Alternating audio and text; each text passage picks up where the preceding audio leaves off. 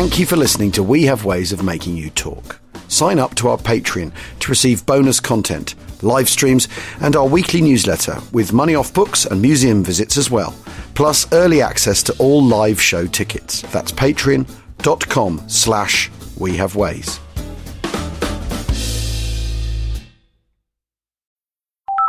Hola. Hello, this call is being translated. Abuela, listen to what my phone can do. Abuela, escucha lo que mi teléfono puede hacer. Wow. Ahora dime sobre tu novia nueva. Wow, now tell me about this new girlfriend. Huh?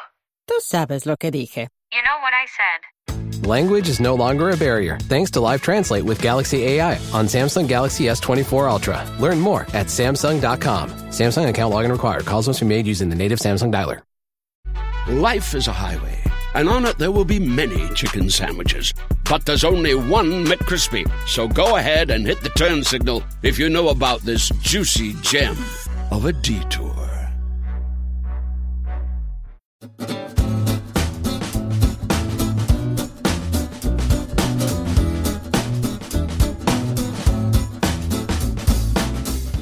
Achtung, Achtung. Welcome to We Have Ways of Making You Talk with me, Al Murray, James Holland. Welcome, new listeners. Welcome, the old and bold, the independent company. Uh, old, old We Have Ways listeners don't grow old, do they, Jim? Uh, nor do they No. fade away, it would seem. Because No. it's really rather nice. You're all still listening. Thank you. Um, now, should we just catch up? Because I've been rushing around like the perennial blue-arsed insect and God, have you ever? You've been Oh, crossing God. continents. You've been Yeah. going up and down to Brum. yeah, yeah, And Spinach Emmy Stage Show, it's going, it's going well. it is going well. We had, we've had some, uh, we had a stupendous review in the Telegraph.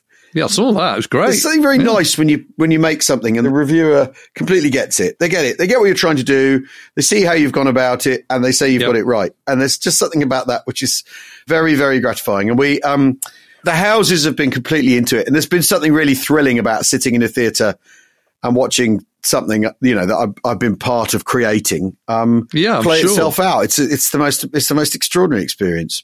Yeah. Yeah. And, and you and you've had a little break in um And we went to Tenerife. We went to Tenerife, and I got told off at the at the lunch table. Put that phone away because I basically I'd started looking up. I wanted to know what the history of the Canary Islands is, Of course you do. you know. And I'm going, oh, you won't- how many people do you think? live Nelsonian there?" heroics, of course. Well, well, yes, of course, and that's the where he loses his know. arm, isn't it? It's, it's where he loses his arm. Yes, exactly. Um, and you know, we've all had heavy weekends on Tenerife, but that, I mean, that's the yeah, well, that's taking it a, to a whole new level. A whole new Nelsonian level. Um, but yes, uh, and then yeah, and I've been rushing about. But what I mean, the the, the um, and I saw the Colonel at the weekend, who's uh, very chirpy. Um, Good. But I read the Sean McMeekin book that John McManus recommended to us. I've now got it. Stalin's War. Yeah. And I recommend, I, I commend that to our listeners. If we would, do, I think we do a book of the month on the Patreon. I will p- be recommending that for every remaining r- month of the year. I think it's the most, it's the And, most, and the bit I was particularly interested in was section four, which Mm. Yeah. was something like sort of going to bed with the capitalists or something like that. yeah. He basically says, you know, if anyone wants, if, if there's any one player in, in, in Europe who wants the Second World War to pan out the way it does, it's Joe Stalin. And he plays everyone like a fiddle. So he gets Yep. what he wants out of Hitler, which is Yep. a non-aggression pact.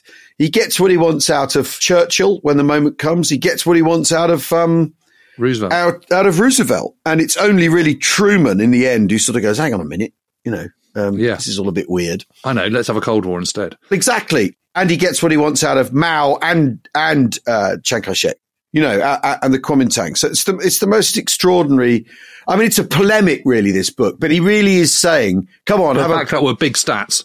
massive stats," and it's as much as anything else, it's a book about lend lease, which of course we've been talking about an awful lot. Yeah. And I think anyone who's been interested in our discussions about lend lease on the podcast, you'd do well to read it because it really does, it really does say how important lend lease is to the war, but also how lend lease turns the Soviet Union into a superpower. The Americans turn themselves and the Soviet Union into superpowers. Using using lend lease, and the, Well, this the- happens over. You see, this is why why everyone should be obsessed with the Second World War. Yeah. and, and it's why the tentacles of that conflict are still being felt today because Yeah.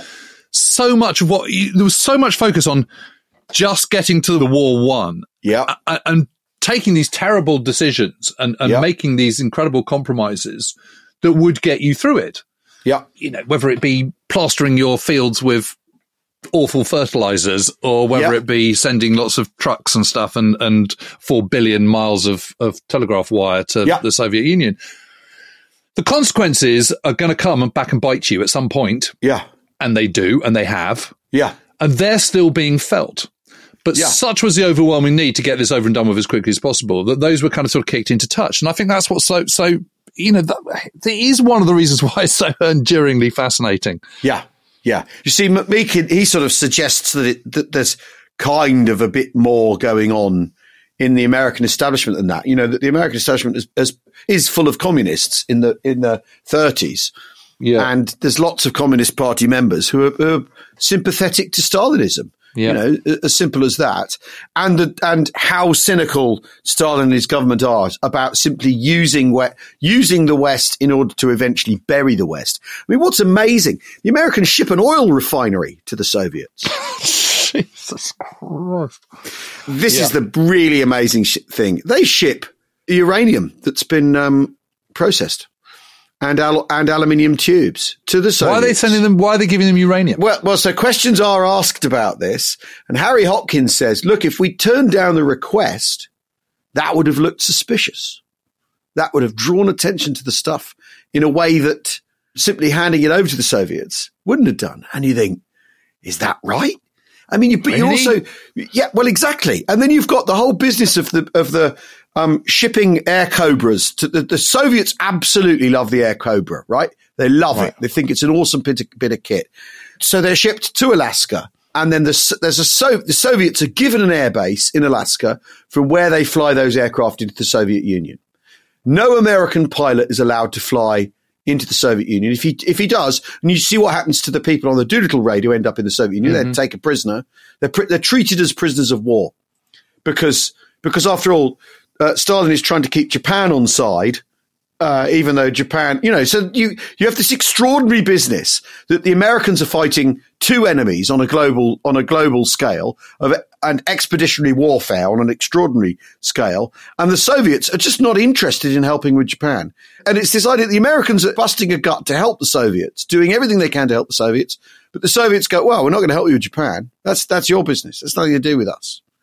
Until the end of the war, where it look where they where Stalin thinks actually I need to be in on the action here, so I can get into Korea and Manchuria and, and Yeah. expand.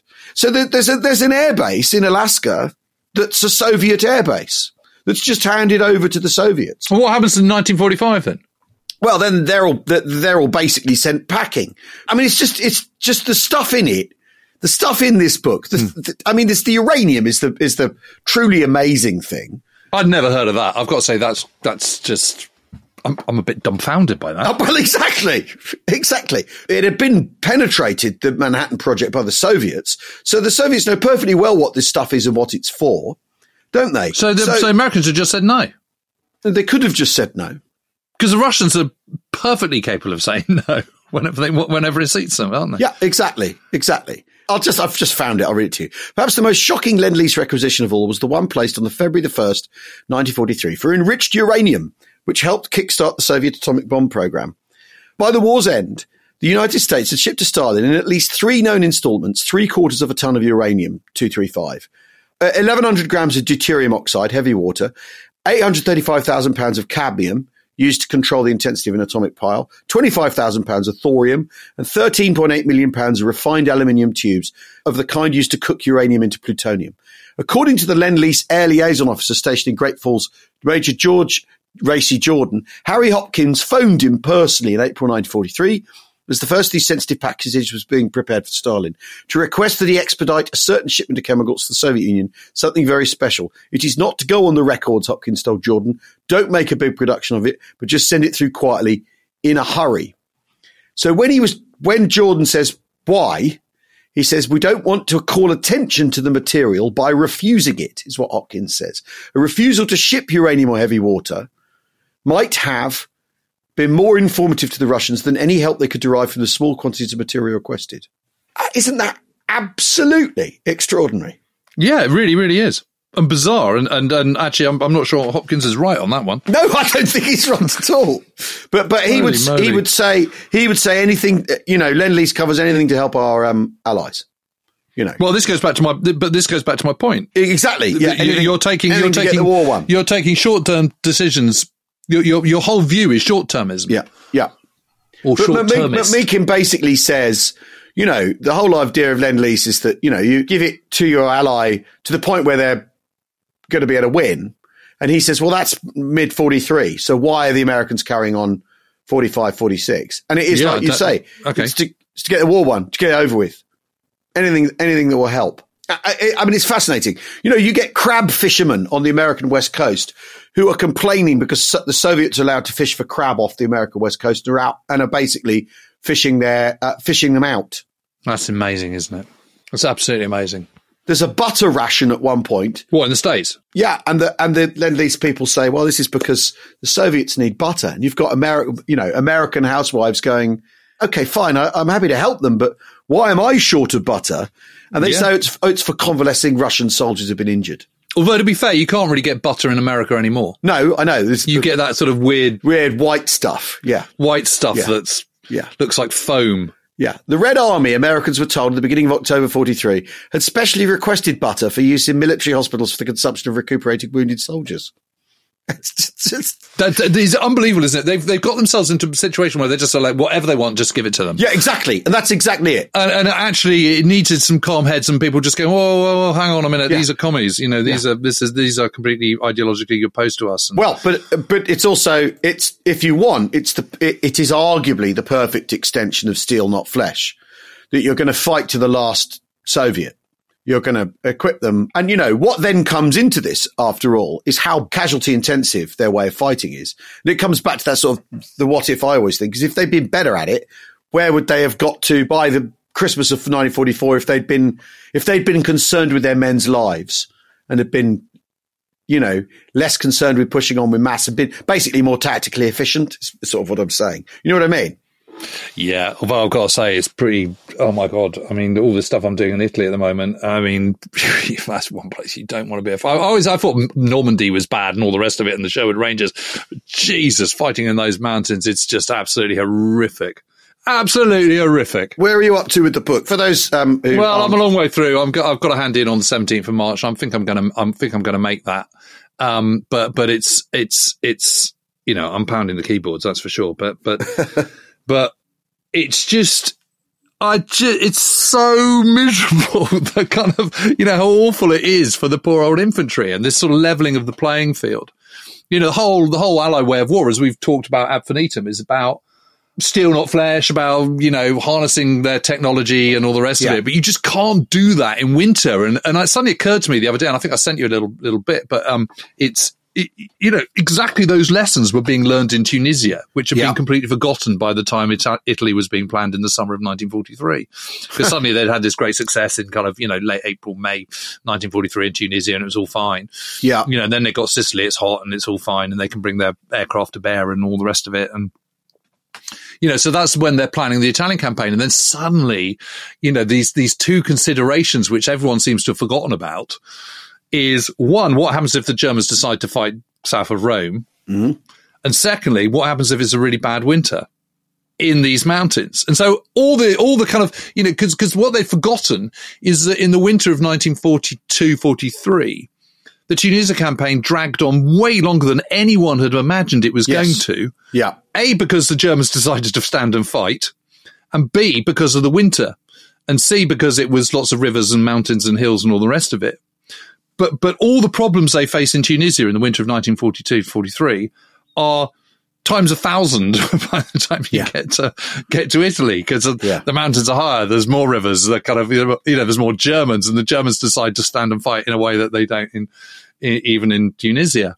And so all those problems come back again, and it's just this leveling of the playing field. You know, it's all very well sort of going and saying, well, we've got massive artillery fire and we've got lots of tactical air forces that compound them. But if you've got 10 times cloud, those air force are they're, they're literally not doing anything. They're they're they- they're not contributing a, a dime to your to your your battle. Well, and if if you've got challenging terrain with crappy roads, big rivers, and all that, you can't bring your Oh. guns up. No, all that and just uh, yes, and there's a whole sort of you you know there's a, there's at one point there's a there's a company that has to stay behind to be on mud duty for the artillery. Mud duty. Well, basically, yes, so to get, help get the artillery out in and out of the mud. Yeah. So they can't then be at the front because they've got to help them maneuver the artillery because the artillery can't do it on its own. Yeah. You know, so it's just this incredible level, you know, this, this, and also this idea that, yeah, okay, the Germans have more divisions, but they're, they're really on demand compared to the Allies It's just absolutely nonsense.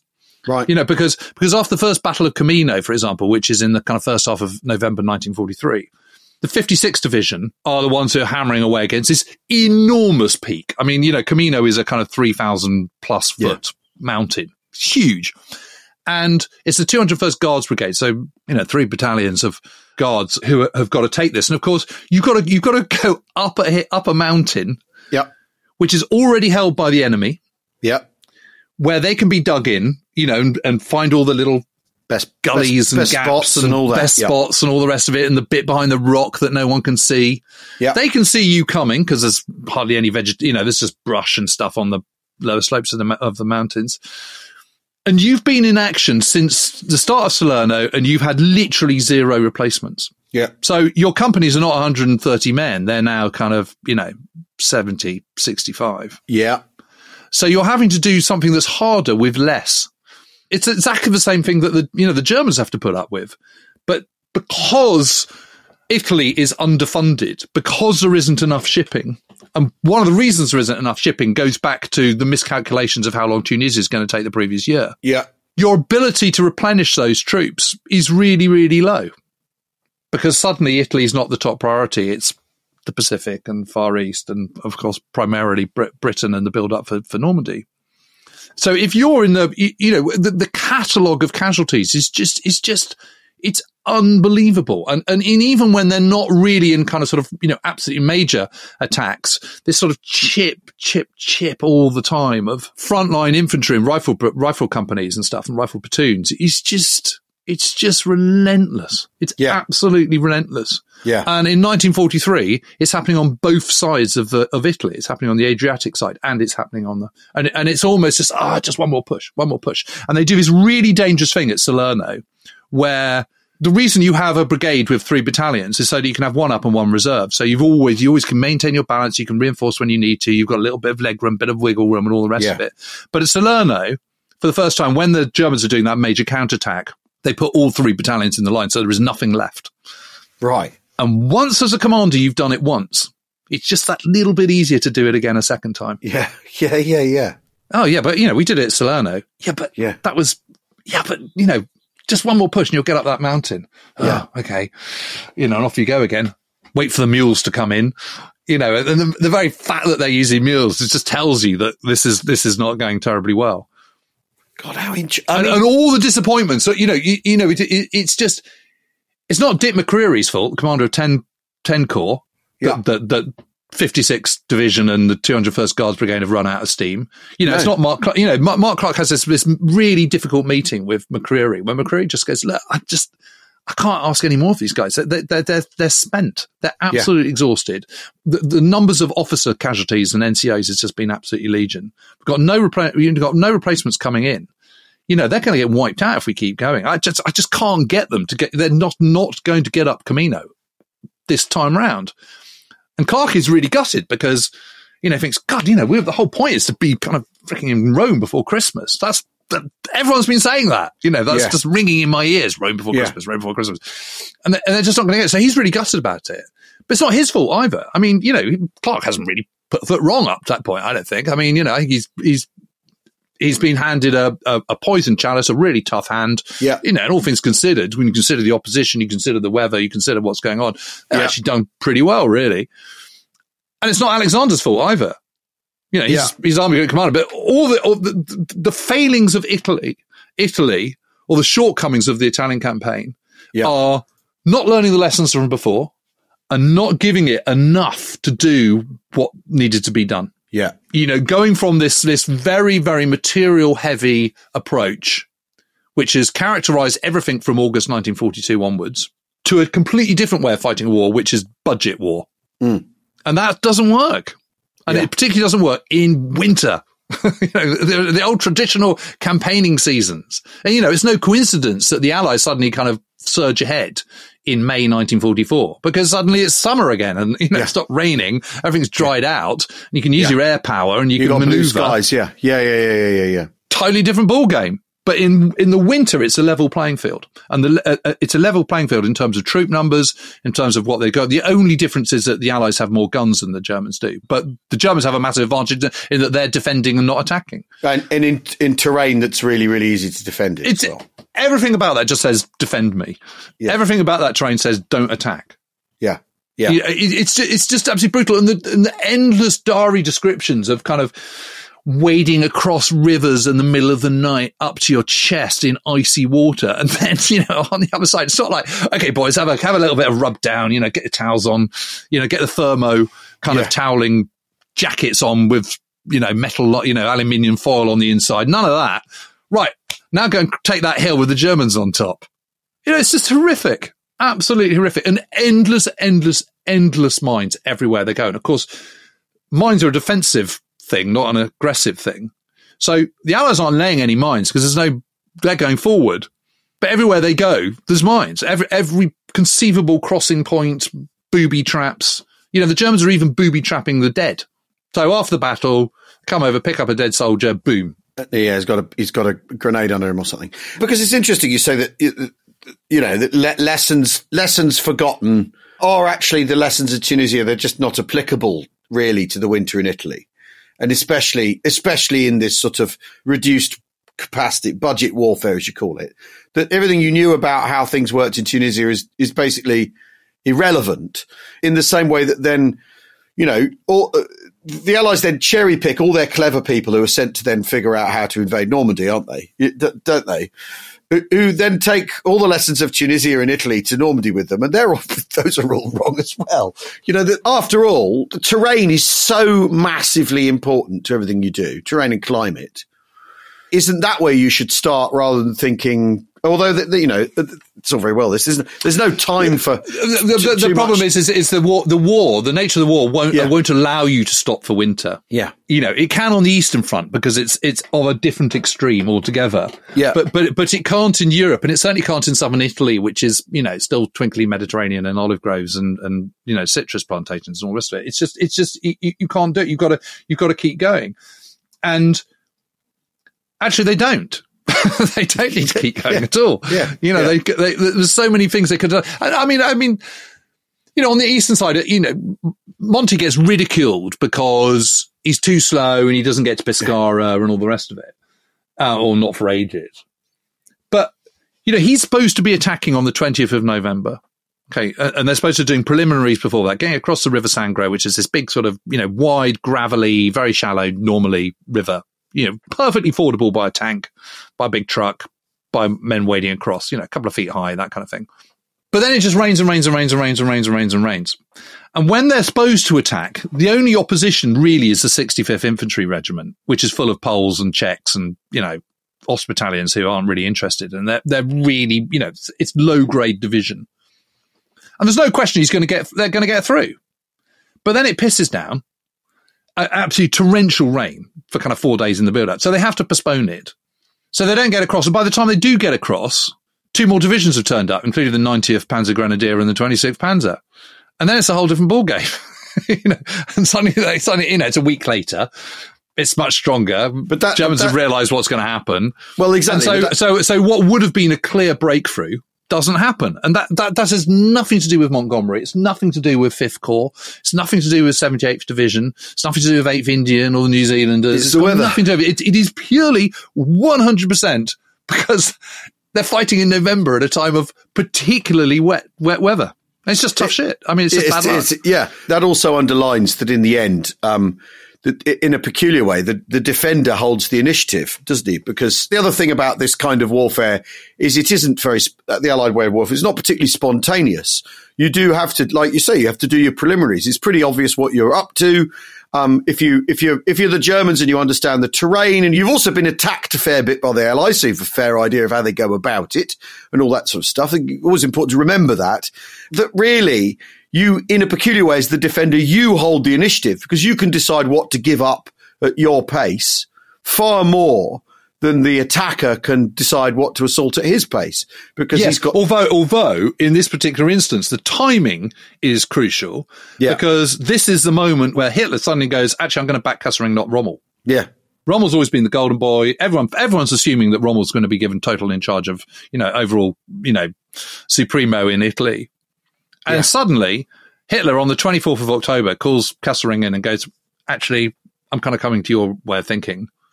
Actually, Rommel can go off and look at the Atlantic Wall. Um, I'm now going to give all of Italy to you. So suddenly that frees up all the all the units that were in Army Group B under Rommel in the north, which Rommel wasn't sending south yeah now Kesselring can do them in every, any way he wants. So suddenly he's sending all these troops, all these divisions down just at the very moment where the Allies are starting to get reinforced as well. yeah So rather than suddenly the Allied reinforcements suddenly going working to their benefit, it's a, it's happening exactly the same moment that the Germans are reinforcing. So it's, it's, it's kind of, they're cancelling itself out it's cancelling itself out. Exactly. Yeah. And so those divisions which are arriving from the north, well, 90th comes from Corsica. you know, they've decided to abandon Corsica and Sardinia, which on one thing is good news for Allied air forces. But there's a payback for that, which is the troops that were on Sardinia and Corsica are now can be used elsewhere, and they can be mm-hmm. used, you know, against Montgomery's attack against, towards Yeah. Pescara. So Yeah, it doesn't it doesn't happen. Yeah. It's just it's just incredible. yeah But who I- knew all this stuff? I mean, you know, this is this is the hidden Italian campaign that no one knows about because everyone then- always just writes about Cassino. Well, I'll tell you what. Let's we'll take a quick break and then we'll talk about the other aspect, Yes. hid, hidden aspect of the Italian campaign. We'll see you in a tick.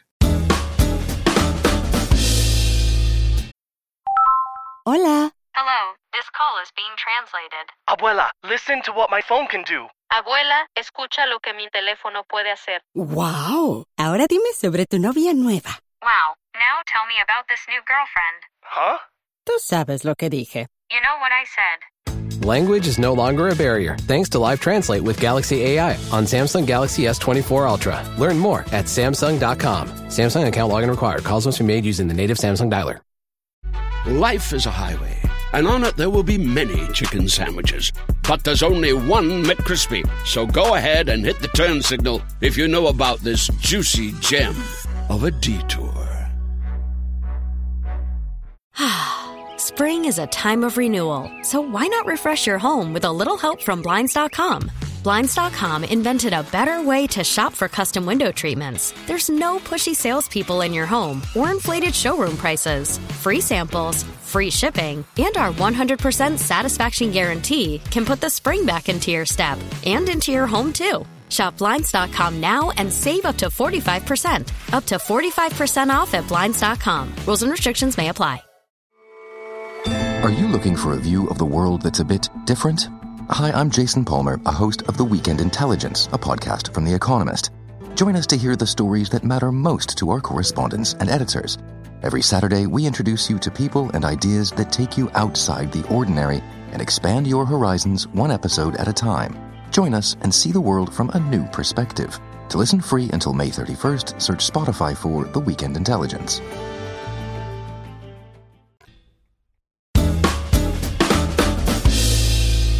Welcome back to Weird Ways of Making You Talk with me, Al Murray and James Holland. Now, you just said there's this hidden aspect to the Italian campaign, you know, which is, which is the, I mean, after all, you know, uh, uh, you, you, you do always have to think in terms of if you're responding to one thing, you can't respond to another, if you see what I mean. Because Yeah. after all, the, the, the, the Kursk is all, Kursk has happened by this point. Yes. And so the Germans are the Germans are figuring out where they stand on the eastern front. We're going into the winter, so so it's a it's a different set of circumstances. But after all, the Germans are forever doing this thing of moving one lot of people to another place, um, and in a peculiar way, the Allies are doing that too um, from Italy. But the thing I'd, I think I think we ought to talk about is the Italian experience here, because after all. What we've done is we've talked about this campaign as though Italy is empty. Yeah. it's an empty set of geographical features of rivers and mountains rather than, you know, uh, uh, not a, not a modern country, but a pretty densely populated. 44 million. Yeah. So if you're Italian and Oh, the, it's just, it's just, it's just horrendous. It's absolutely horrific. It's just, it's really, it's so upsetting. The whole thing. It's just, it's just. I, I, I found it all really, really hard actually, and particularly when you know what's going on in Ukraine at the moment, because Yeah. it's it's basically the same thing. You know, if you're if you live in a village or a town where suddenly war kind of you know the, the typhoon of of of war sweeps in, you're just absolutely stuffed and it's horrendous. I mean, I've been do, I've been following a lot of Italians, and you know, just before we before we we started recording, I was telling you about the you know the Sherman tank going through the house in Castel Frentano. The New Zealanders are um, working in cahoots with the Fourth Armored Brigade, and there's there's there's um, 24th um, New Zealand Battalion are moving into this town called Castel Frentano, and um, it's the beginning of December 1943, and and it's yet another town perched on a hill with a church at the top, you Yeah. know, dominating the flock, so to speak. And the access point is like a fish hook. So it's, it's a, it's Route 84 that goes north from the sort of northwards and it curves round to the east, like a big fish hook. And it crosses the railway line and then it goes, goes sort of diagonally up, uh, up the ridge on which Castel Frentano sits. And so the tanks and the infantry going up are, are covered. And then as you go into town, there's like a 90 degree turn and the lead Sherman tank starts inching around a corner and suddenly it's like wham and this anti-tank round just hits the wall just above it and carries on screaming because it's solid shot screams on down the kind of down the hill so the sherman being a sherman can do it very quickly suddenly hurtles backwards the commander gets out and has a look and what they realize is that there's an alleyway behind this houses on the corner running at an angle so they can go down this alleyway and come in behind the anti-tank gun which is in the in the street blocking the street and obviously they're not going to go round the corner because they're just going to get knocked out by this anti-tank gun. So the Sherman commander closes the hatches. They all get into the tank and just goes basically just goes straight through the house and into this alleyway. Job done. And then two other Shermans then follow yeah, until my guy I'm following, Roger Smith, who's in the 20 A company of the 24th Battalion of the New Zealand Second New Zealand Division, turns around and sees this family watching this, and the woman is is has got her head on the shoulder of the man with a shawl over her mouth, absolutely aghast. The three children are clinging to their legs, and it's their house. And it's just been completely destroyed. Now they're all right because they're they're still alive, but they're not all right because that's their house. You know, there's no there's no kind of you know NFU home insurance in 1943, so they're absolutely stuffed. And it's this you might be lucky. You might be in a town where it just passes by and nothing really happens, but you might be unlucky, in which case, you know, it's, it's, it's an absolute horror story. yeah, You know, the people in, in, in San Pietro that we've talked about before, you know, the whole village is destroyed, but after, afterwards, the Americans come in, you know, the, the people emerge from their caves and all the rest of it. They're trying to kind of make sense of what they can, you know, and, and one of the people I'm following then loses a leg on a mine. Oh God, And that's good night, Charlie, for her. Oh God, You know, so the front line has moved. You know, she's now on the side of, of the good in inverted commas. yeah, But the the scale of destruction is just is just unbelievable. The famine that is imposed on the Italians in southern Italy is just appalling. The decisions they have to make, the the, the struggle for survival against all this mayhem, and then you've got all the monks in the monastery who who are just totally ill equipped to be making judgments on what they should do because they live in this entirely artificial bubble well, it's not artificial, it's a very real bubble, but they live in a bubble which is completely removed from the normal world, in which, you know, what do they know of Germans and war and shelling Yeah. and, and all the rest of it? So, so they're, they're, they're just constantly having to make these awful decisions about, you know, do we evacuate? Do we not evacuate? Do we get rid of our treasures? Do we entrust our treasures to the Germans? How can we trust them? But how can we, how can we not you know, but then what happens if the monastery is destroyed? But someone's saying it won't be destroyed because it's a holy place. But how can we trust them? You know, and they just they don't know what to do, and they're stuck there on this mountain, and they can see the kind of. You know, it's like the, the, the orc hordes coming towards them. yeah, yeah. you know, and they just don't know what to do. And it's, Yeah. and it's pathetic in the true sense of the word. It, it's, it's tragic, you know, because it's, you know, it's, it's like the whole world has just been turned upside down. Yeah. Yeah. Well, I, I, and after all, you become a, you become a monk to avoid the world, don't you? To escape from the world. right yeah yeah you know and they just and it's and it's just awful the kind of the, the compromises they have to make and the decisions they have to make and the and the terrible decisions and and hmm. you know one cannot help but but think crikey if that was me in this situation you know how do you know what's to do for the best. You, you Yeah. can't. You've just got to make a call, and it's a and it's sometimes a very difficult one. Yeah. Is this very much going to be a thrust of the book then that you're the the, the, the Italian experience has to sit central to it really? Yeah, yeah, yeah, completely. Because after all, they're not. I mean, are they being liberated? well, this is a this is this is a whole point, and I'm I'm sort of you know constantly kind of sort of building up towards that, uh, uh, uh, and obviously, I think actually, I think the pinnacle really is less the destruction of the monastery and more the destruction of Cassino Town, which is just oh god, the battle for Cassino Town is just it's Stalingrad. I mean, you know, it's it's the same thing. It's it's you know, it's the rats. It's a it's this total desolation. It's this just this this apocalyptic vision that descends onto this little corner of of of of Italy, and it's just it's it's truly horrendous. So um. So yeah, no, the, the, the Italian experience is, is, is absolutely first and foremost. And, you know, uh, we were talking about this the other day. Who were we talking about, about kind of, you know, um, military historian versus war historian. I, I really don't like the term military historian. This this is this book is not a book about military history. This is a book about war and what happens when it's fought over a highly populated country. Yeah, yeah. Anyway, we're going to talk something a little bit lighter. Well, we well potatoes. Potatoes. There is no vegetable more useful than the homely potato. Potatoes are a cheap source of energy and they are one of the foods that help to protect us from illness. They contain the same vitamin as oranges, oranges and three quarters of a pound of potatoes daily will give over half the amount of vitamin needed to prevent fatigue and help fight infection. Did you know all that, Jim? I didn't. I mean, I can eat crisps with a bit more Exactly. uh, freedom now. More importantly, though, potatoes save shipping. Yes.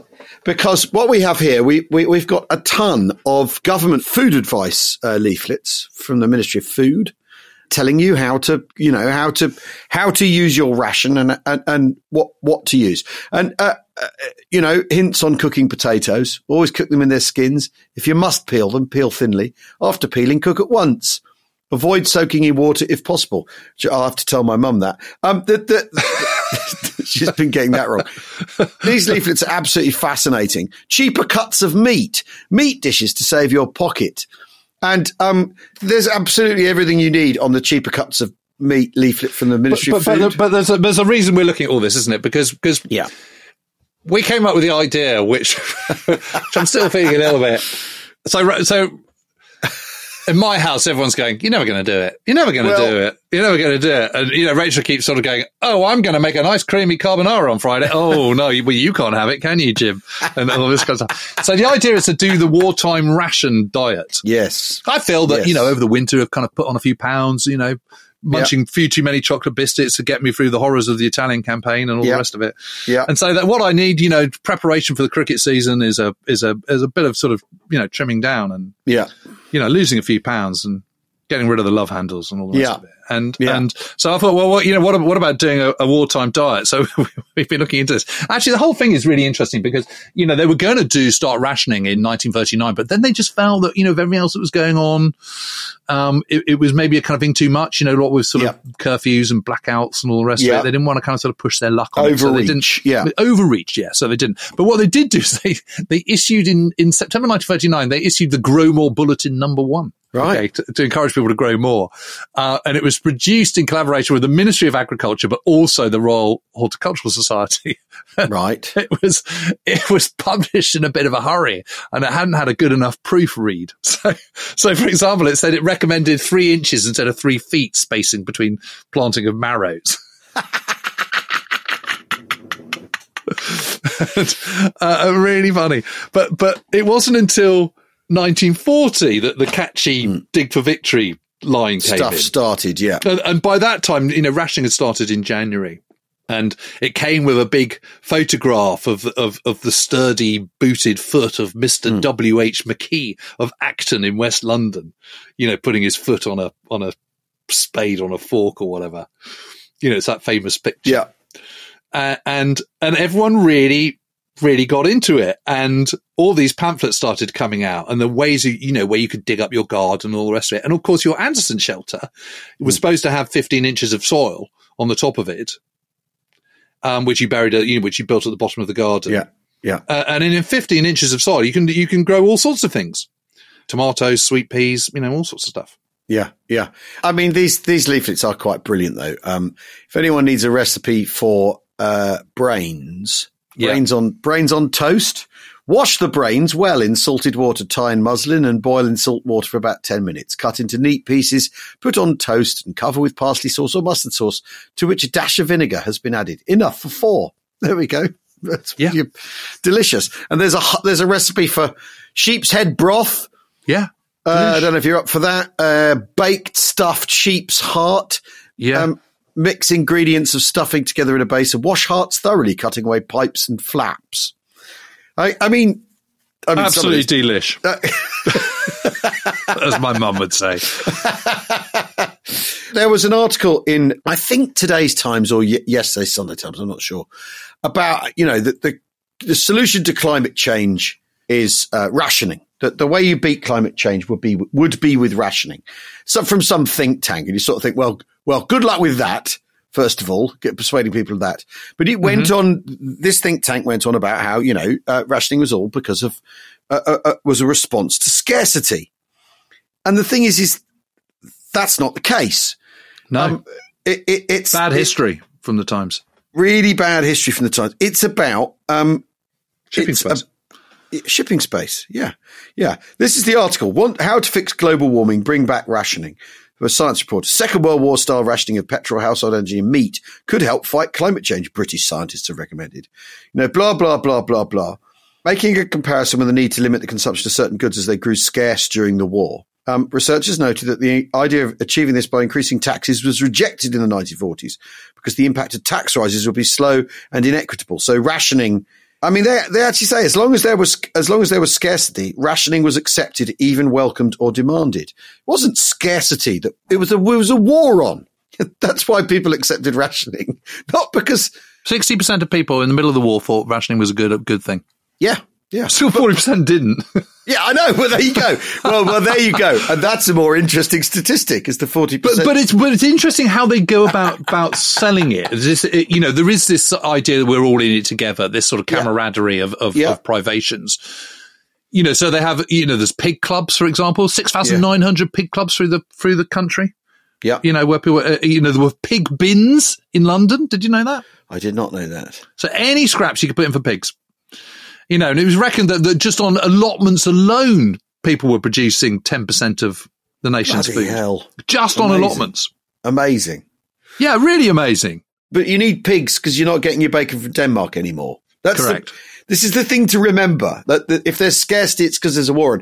It's not scarcity because there's scarcity and things things need to be controlled. It's because there's a it's because there's a war on. So when you read an article in the paper going, "Oh, rationing's due to," sc-" no, it's not. It's about it's about shipping. It's about shipping, but it's also about making sure that everyone gets enough. Yeah, yeah, yeah, yeah. And everyone gets a balanced diet. And, and we, you know, we've, we've discussed this briefly before, haven't you? But the whole point of rationing is to make sure that everyone has a healthy, healthy diet, a balanced diet. If you get a balanced, healthy diet, then you have less people off the sick, Yeah. being sick, which means your productivity goes up. And so what you do is you work out, you think, okay, right, well, you know, they're doing manual labor, so they need a little bit more. So they get, their rations are higher than those who are not doing manual labor. Yeah. Yeah, it's all it's all brilliantly worked out. I mean, it's Yeah. it's it's it's very clever. And at the same time, there's lots of things that aren't rationed. So bread is never isn't rationed until after the war, as it happens. Yeah. Um, and there's all sorts of things that aren't rationed. And there are all these bulletins and and pamphlets that are sent out on how you can eke out more food for, for, for less. You know, oh, of course, it makes food less tasty. It makes it less interesting. But there are also certain things which are uh, which are also never rationed. I mean, get, get, you know, what does everyone do in the in the 1940s, which you're not allowed to do anymore, or don't do very much anymore? You know, everyone smokes. Tobacco is never rationed, and actually, it's included on lend lease. So it's not just the Russians getting uranium; it's the British getting Virginia getting rolled leaf. Yeah. Yeah, Uh, and and beer isn't rationed either. It's watered down, but it's not rationed. But you know, the bottom line is is the amount of im- food imports is reduced from 22 million tons before the war to 11 million by 40, 1944. So it's halved. And also, a lot of the food is, um, uh, you know, if, if meat is brought over from from the Argentine or whatever, is generally done boneless and dehydrated. Because they work out, the boffins work out that we're shipping three million tons of water a year just in food. In food. So tin food has also dropped. Don't get any more of that. Yeah. Although spam is being sent to the Soviet Union in lots of different um, Soviet flavors. So I mean, Well, there you go. There you go. That that because that's where So, that's so going. rationing comes in on the January the 8th, 1940. Yeah. And you get your ration book. And what you have to do is you then have to allocate your shop that you're going to use your ration book with. What Mm. lots of people did was they had different people in the family would have would allocate their ration book to a different shop so that you get Yeah. more variety Yeah. and, and spread it. But you also got this, there was also this point system, which I think is really, really interesting. Yeah. So you got whatever whatever it was, twenty four points a month, I think it was, and certain certain luxury goods in inverted commas would be worth points. So you know, a can of baked beans, for example, would be two points or something. But a nice bit of kind of beef brisket would be twenty points. But you could you would always spend those points on something. But you could either Yeah. sort of blow them in one one splurge on something nice, or you could sort of spin it out. You could do Best it red salmon, thirty-two points. Right. Yep. R- Yep. Rolled oats, two points. Stewed steak, twenty points. I mean, but so basically, it's proteins that are that are Yep. on your high score. Salmon itself, sixteen points. Um, current. oh, It's interesting. Currants. So it's fruit. It's fruit and protein. Everything else, you know, you're, Yep. you're all right, really, aren't you? Uh, it, So, so what? do- What do you? What do you reckon were the first first four items to be rationed? um, I'd go bacon Yep. And ham. That's two. and ham, and oh, then probably beef. No, go on. Sugar and butter. Oh, of course. Sugar, butter, bacon, and ham. So we could do the 1940 diet, or we could do a little bit, bit further on, a bit, bit cover. I I mean, I, th- I was sort of thinking about this because because Rachel was saying to me, "How are you going to survive without butter? You, you know, you absolutely love butter." I said, "Well, I'll just do flora for a bit. You know, that's all right." Don't you think? I mean, I think you've got to adapt if you're going to do a 1940s Yeah, diet. yeah, you've got to yeah, adapt yes. it. I'm not, you know, I'm not going to do margarine. Anyway, margarine was was was also. Um, what I'm going to do is I'm going to cut out sugar. I'm just not going to have sugar. Yeah, well, I don't really have very much sugar anyway. So well, I do. um, I've got really sweet teeth, so I'm, I'm, well, I'm going to find that quite tough. I want to, you know, I, I needed to hurt a little bit. And it's interesting though that herrings on this points per pound per tin or per tin are, are, two, are two points, are the same as baked beans or dried dis- biscuits and sardines because fish is available, isn't it? Yes. Um, because fish, fishing continues. There's so much more to this than simply the idea that stuff was scarce, therefore it was rationed. It- It's Yes. so much more subtle than it's so much more subtle than that. So much, uh, uh, not flexible isn't the word. It's the fact that it. Ca- I mean, really, I think the I think the reason people remember that there's a bigger memory of rationing than maybe that you might expect is that Yeah. it carried on, is it continued after the war, and had it been had it been limited to the war, it, I don't think it would have been. I don't think it would have attracted half the attention it does in commentary because it was it became hugely political after the war, didn't it? Yeah. The fact that the fact that, that there was still a petrol ration well into the fifties. Um, yeah, and a meat ration until 1954, I think it was. Exactly. I, exactly. So, you know, that's why my mother, who, And again, that was all about imports and exports, wasn't it? well, exactly. But that's why my mother, who was, you know, w- was five when the war ended, remembers no bananas because there was still, there were still no bananas a lot later. Yeah. I think, I assume. Yes, we have I no can't bananas. speak other Exactly. Yes, we have no bananas. I mean, it's, it's, it's, but it, it's, it is interesting because it's, it's always painted as this product. It's a product of scarcity and it, and Yeah. it, and it isn't. It's a management question. Yeah, no, uh, it, it is absolutely a management question. But if you want to kind of um, do what we're planning to do and, and go on a world, a Second World War ration, a, Brit- a British Second World War ration. Well, here's your minimum weekly allowance for one adult. yeah, Here well, we well, I think we should go through this. That's right. Bacon and ham, four ounces. So Yep, that's okay. You can live with 113 that. grams. Meat to the value of one shilling, which is two pound fifty. That's right. Butter, two ounces. That's not Yeah, brilliant. Cheese, one ounce. Yeah. That's basically basically no cheese.